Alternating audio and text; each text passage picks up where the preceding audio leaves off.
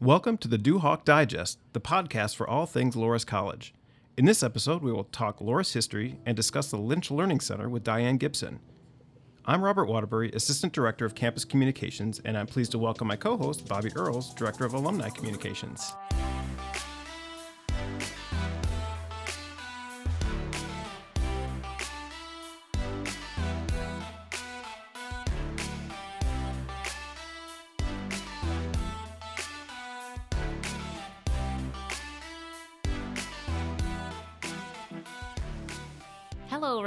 Good to see you again, Bobby. Thanks. Great good- to be here. It's good to be in person, actually. It's been I a while I love since we being in person. I know we've been recording some of our podcasts remotely, and that's wonderful because the stories are too important to not to do that. But there's nothing like being together. Yeah, so it's- love it's it. Always good to be face to face. And of course, we're face to face with our featured guest, Diane Gibson. So, Diane, welcome to the Duhawk Digest. Thanks for inviting me. I appreciate it.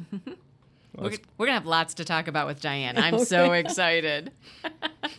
Diane, I think a lot of people remember you from your time in the Lynch Learning Center. And your time and your influence on that, I don't know if everyone truly appreciates how that started, your role in it, and then how significant Loras's program is today as it was when you first started. Talk a little bit about arriving at Loras and walk us through that path. Well, I started here in 1986. I remember it was the summer of 1986, and um, I just had left my job as uh, consultant for Keystone AEA. So I was interviewed by Sister Bernadine and others, but and Jerry Jorgensen at that time was the uh, immediate person involved in the counseling center, which is where I was going to be housed. But Sister Bernadine became my first boss, and um, What a great first boss. what a great first boss. Supportive, allowed me to do things that I wanted to do. I did a lot of research in those early days because basically I was, I was asked to provide services for students with a variety of learning issues, including um, dyslexia, learning disabilities affecting writing and reading and, and math, and also individuals with ADHD. So that was my task. And so I went about researching everything I could find about programs that were good and I was able then to implement what I thought was the right right approach. Mm-hmm.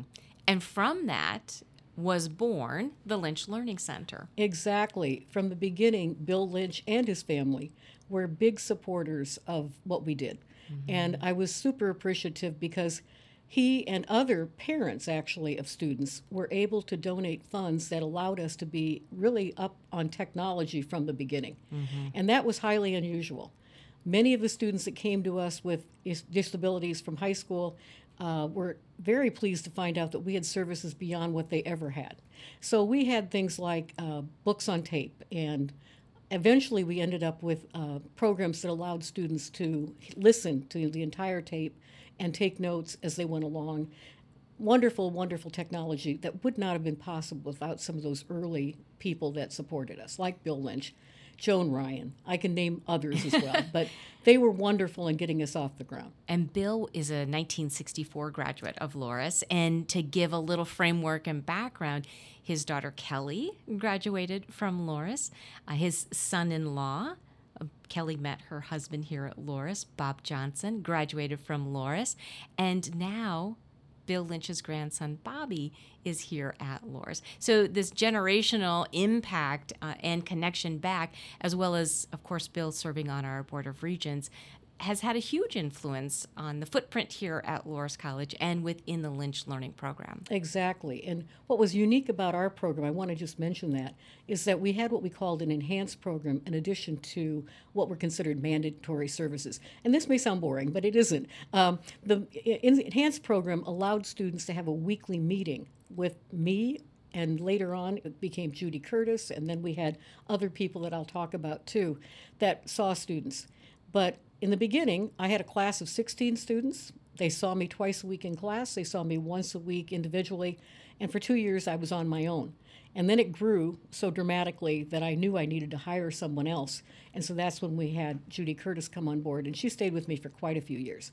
So the weekly meeting was crucial, as well as the class, which helped them with organizational skills, time management, uh, reading, writing, that kind of thing. So it was an interesting development over time, and we changed it a little bit along the way. But basically, students did pay for the expanded expanded services, but they didn't pay for things like books on tape, or a mm-hmm. quiet place to take a test, that kind of thing. Right. I think with this program too, it opened up a dialogue that took the stigma out of learning disabilities. And that is so important today as we talk about differences and how we are really all similar. People would be surprised to know that graduates of your program are PhDs, are doctors, are lawyers, are successful professionals who are having an impact in their communities. And it all reflects back to that guidance that you provided and those within the program provided. There are some interesting stories related to that. First of all, when I was first on campus, I remember there was probably some naysayers and a few doubters saying, "Why are these individuals here? Are they qualified to be in college?" And yes, they were.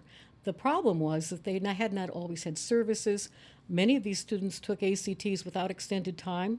They're not going to do as well. Mm-hmm. So a lot of uh, there were people that were sort of doubtful. Uh, ironically, some of those same people that were doubtful eventually came to me and asked questions about their own children, mm-hmm. their grandchildren, wanted to know about ADHD, that type of thing. But one other thing that's important is that because of the nature of what I did, I treated things confidentially. I didn't go up to people that didn't have a need to know and say, "By the way, this person is in your is, is my is in my learning disabilities program." So yeah, I always was very confidential, and I had a sort of a running joke with students. It's sort of a joke, saying that if I see you on campus, I'm just going to nod my head very slightly. So I know I'm not acknowledging you, but you don't have to say a thing mm-hmm. because then you have to explain who I am Right. and why you know me. Sure. So I didn't want you to have to do that. So one of the downsides of my job was I couldn't always brag about how well some of those students were doing Right. because I've ex- respected their confidentiality. Mm-hmm.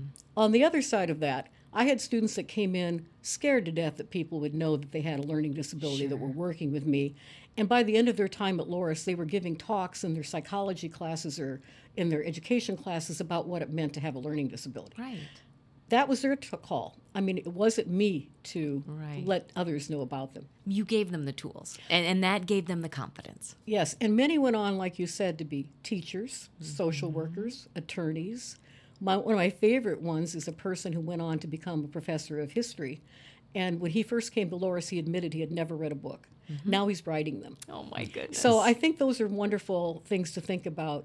And um, I always told people that graduation day was probably the most wonderful day because there was an opportunity to, to see what they had accomplished. And I always thought that they were very brave, a lot of them, because school had not always been easy for them. And here they came to try college.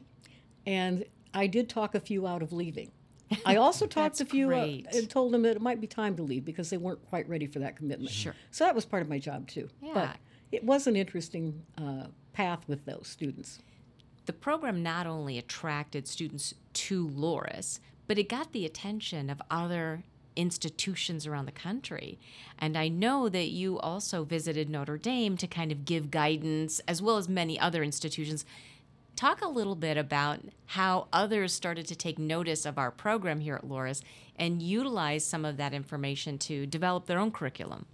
I think it might have started a little bit with the. I was asked to um, do a foreword for the K and W guide for students for colleges that had students with learning disabilities, and I wrote basically about what it took to get into college, what kinds of things you should look for, just to make sure you had programming that was appropriate for for you, and so that started a little bit. But then there were a few students that came, and their parents uh, wanted other institutions to know a little bit about what we did, and so my biggest advice was make sure you take students that really are going to make it. Mm-hmm. You know, the worst thing in the world is to just take them because you're doing a favor to a parent or something like that, and mm-hmm. and then they don't succeed. Mm-hmm. So that was something that yes. So I did go to Notre Dame along with Judy, and we talked with people, and they were looking at what they were going to do for services and.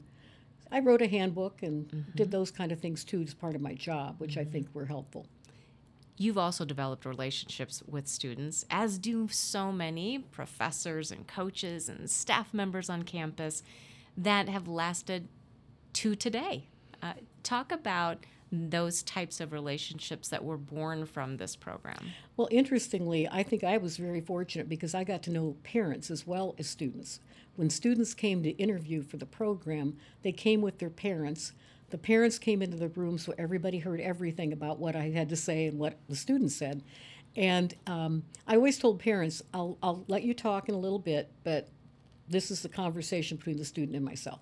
So I got to know parents in addition to the students. And yes, I've been to many weddings and um, other graduation parties and things like that. So I have enjoyed the opportunity to interact more with, than just with the students themselves.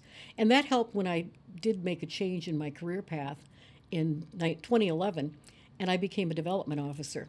So when I was a development officer, part of my the people I saw were my former students and sometimes their parents, in addition to lots of other people. Sure. So that added on to my Loras uh, knowledge, and I ended up reading lots of literature about Loras professors because when I would go out and talk to people, they wanted to know about Father Schulte, Monsignor Schulte, or somebody else, and so I could at least know what they were talking about. Right. So I added to my base of people that I got to know, in addition to wonderful staff, faculty, wonderful people here at Loras that I got to know. And one of the things I'm especially proud of is that I was involved in developing the professional staff organization, which later we helped the hourly staff organization, which now is called the Loras Staff Organization. Absolutely. So that was something, and I got to meet people from all over campus by doing that.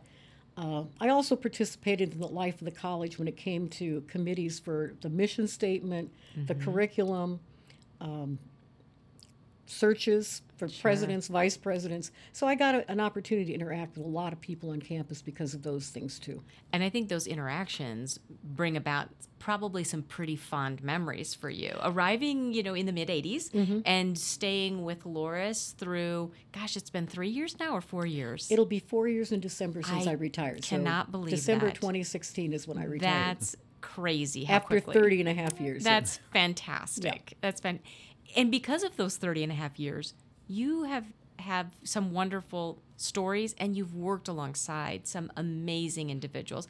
I know Bud Noonan. I love Bud Noonan. Who doesn't? And, Yeah. and he is a walking history book of all things uh, stat related to athletics as well as history related to Loras. And he was one of the huge supporters of your program and of you. He was, and I'll, I was especially grateful to him because he helped me when I was registering students. And if you understand a little about a bit about students with ADHD or learning disabilities, they don't need back-to-back classes. They don't need hour and 20 minute classes a lot of times. Now, later in their careers, obviously, they had to have those classes. Sure. But in the beginning, I was able to work with Bud, or I called him GB. I mean, I know he has Yes. about 5,000 different names. and I, cho- I chose GB. I just like GB. So he will help me out with registration, which was very, very helpful because it was hard always to get a good schedule for a student. And having a good schedule for students with uh, a variety of learning disabilities was super important.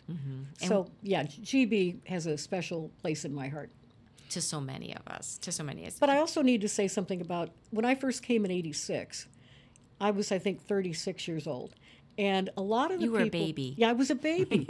and a lot of the people that reached out and were terribly friendly were a member of what I would call the old guard at Loras.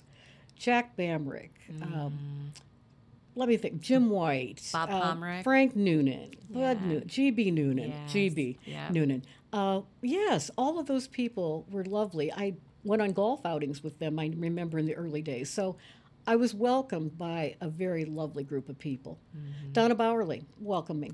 I, a lot of those people were, were just delightful to work with. And Mm-hmm. uh, I, I really was grateful for that kind of welcome. Well, you left the program in great hands when you transitioned from the Lynch Learning Center to the Advancement Office, working in development and helping out with fundraising. Back when you had the program, there was a long list and, an, as you mentioned, an interview process. That continues today. The popularity of the program has not only grown, but so have some of the services. How does it make you feel to see the addition of you know autism to our program, as well as other approaches to helping those with learning challenges? Well, one thing I should say is over time, In the beginning, I would say you had the, the individuals with dyslexia. They just had some learning problems with reading or writing. Mm-hmm. Math was also challenging for some. And then it grew into more with students with ADHD. Mm-hmm. And eventually, we had students that were on the autism spectrum, mm-hmm. and we, pride, we provided services for them too, but in a slightly different way. I think it's been formalized now more with the mm-hmm. program. But yes, we saw that whole Shift. shift in numbers and what and people coming, but I still think that it offers uh, services that are needed for the population. You know, sometimes people say that disability is just a social construct; it's just our problem. But I'll tell you something: for the individuals I saw, there were definite challenges that they faced, and I'd love to think that those challenges don't exist anymore, but they do. They do. I always wanted to be uh, have no job at some point because everybody would be understanding. But you know, students that go out in, in the world, they still face people that don't understand. And I had a couple of students in the past that said, "I don't tell my employer that I have a learning disability or ADHD because look, if there are two people equally qualified, and then somebody finds that out about me, that might weigh on them, and I don't want to take that chance. Right. So we'd like to think that people are enlightened out there, but there's still a lot of misinformation and mm-hmm. lack of understanding. One of my favorite things is I can go to a wedding and people will say, Well, how do you know so and so? And I say, I was their advisor, which is not a lie. Right. It's I true. was their advisor until they declared a major. Sure. But then that person will many times reveal, well, I have ADHD. And they might be the most successful mm-hmm. person there. So mm-hmm. it's sort of interesting. I can always tell who's probably told people what I do, in addition to being an advisor, and those that were probably a little more cautious about it. Mm-hmm. But trust me, it's still a lot of misunderstanding out there Right. about what a learning disability is or what ADHD is. And so I understand the caution of, of individuals. Sure. What are some of your precious memories? Those that are fond or humorous, or maybe they were a challenge and they challenged you or inspired you that kind of come to mind as you reflect on your 30 and a half years at Loras? The students with ADHD were probably the most challenging for me, and I had to really adapt over time. So, in the beginning, I could put students in a circle in the classroom because I wanted them to interact and all that kind of thing. Mm-hmm. Not so much when I had individuals with ADHD. Right. We had to go back to a little more traditional seating because it was mm-hmm. too distracting for them. Mm-hmm. So, those are some things I learned along the way. I think one of my favorite things is that I wanted students to get a sense of both the world around them and also be community contributors. So it fits with our mission, doesn't it? Yes. Um, so we adopted a class at uh, Lincoln Elementary School every year. And so each of our my students in my class that I taught would have a student that they worked with when we went to Lincoln. And we'd go like three times a year to their place, and they'd come once a year to our place where we entertained them and had some special activities. So when we went over there, these students would be listening to the students in like a first grade or second or third grade class read. And I got it, you could really sense a little bit about how they reacted to those students and felt like they were contributors. So I really liked that part of it. And uh, also, I had subscriptions to Newsweek in the early days in our class. And so we had quizzes every week about the Newsweek. And students were pleased that they actually knew things that were going on in the world. Because if you're like me, when I was in college, I think I was in a bubble. I didn't know that there was a problem with the moon landing in 1969. Right, I right. mean, I, you think about those kind of things and you think, okay, I wanted them to know more than other people did. Mm-hmm. And the other thing that was sort of fun is that because we worked so hard on doing good advising with students, they really knew the curriculum inside and out. Mm-hmm. And they would drag their friends in to say, he really needs some help with some advising. He's got some problems. So they would be referring their friends They become mentors. that were not did not have any learning disabilities to us to help them out with uh, their course selection and that kind of thing. So those are things that make me very very pleased. And one of my favorite memories is I went to a wedding a few years back and there were like seven young men who actually had been in the program and they stayed all 4 years in the program because after the first year you had a choice. You could continue with a weekly meeting, but there was no class anymore. So surprisingly, many people continued all the way to graduation with a weekly meeting because it kept them on track. Mm-hmm. and it kept them accountable. Sure. So I went to this wedding, and there were like seven of them that had all been in this one class. Mm-hmm. And one person took me aside and said, "You know, when I was in high school, I was sort of a, a mess. I was had ADD. I didn't have friends. I got in trouble a lot. But I came to Loras and I found my group, Hmm. and they're still my group. And they were all around him. They were the hmm. groomsmen in his wedding. They were best friends, and that said a lot to me. That you don't always know what you're providing for people, but what we were providing. And I want to give credit to a few people. Dolly Colbert was my first secretary. Ann Beckman worked with Sister Bernadine in the counseling center, and we were side by side in our offices. Absolutely. Judy Curtis was the first person that worked with me. Along the line, I had some very able people that came in and were associates and had students just like I did and taught a class eventually too. And those people included uh, Jim Mills, Mir Fox, who's still here. I think it's now Mir Wolf Fox. It was Mir Wolf when I knew her. And um, also Kathy Winkelhake, Marianne Oberdorster Moss,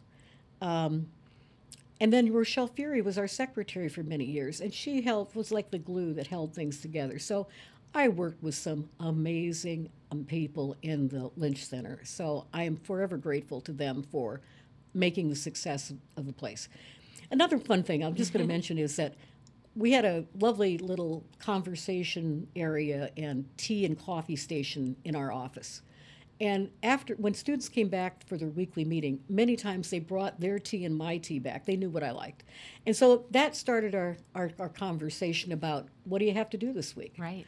How are you doing in classes? Mm-hmm. Is there anything we need to talk about? So after a while, I had students that would come in with a list of things that we needed to do.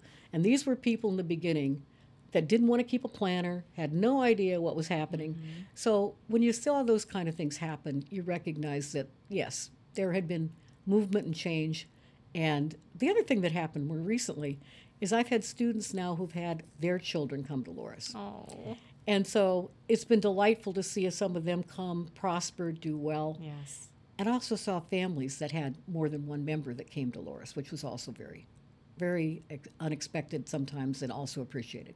You have truly impacted Loras in such a positive way that the National Alumni Board has recognized you as the 2020 Distinguished Alumni Recipient for the campus contribution. And this is funny. I call Diane up to announce that she has won, and she said, You know, Bobby, I'm not an alumna, alumna of, of Loras. And I said, This is the one category you don't have to be an alumna of the college or an alumnus of the college.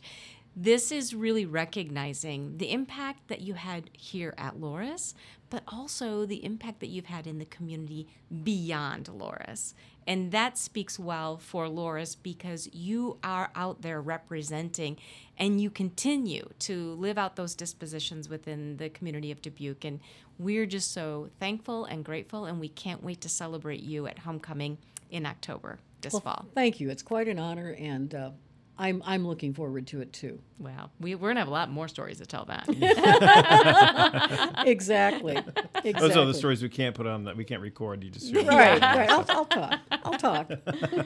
Oh, thank you so much, Diane. This You're has welcome. been so delightful. And I know that people are going to listen to this who maybe don't know much about the program, know you, but maybe don't know much about the program. They're going to learn a lot. So thank you for preserving this history with us. You're welcome. Thank you. Yeah, Diane, thank you. It was nice to meet you, and I'm glad that we could hear your stories and get the origin of the Lynch Learning Center. That's really, really great to share out. So thank you again for joining us. You're welcome. And Bobby, thank you again for sitting in and doing a fantastic job. My pleasure. This is so easy. don't tell anybody. And thank you to everyone who listened into our discussion. For more podcasts as well as Loras news and features, be sure to visit the Loras Daily at daily.loras.edu. And while you're there, feel free to click on the button at the top and sign up for email updates. We hope you'll join us for the next Duhawk Digest. Until then, take care of yourselves and each other, and go Duhawks.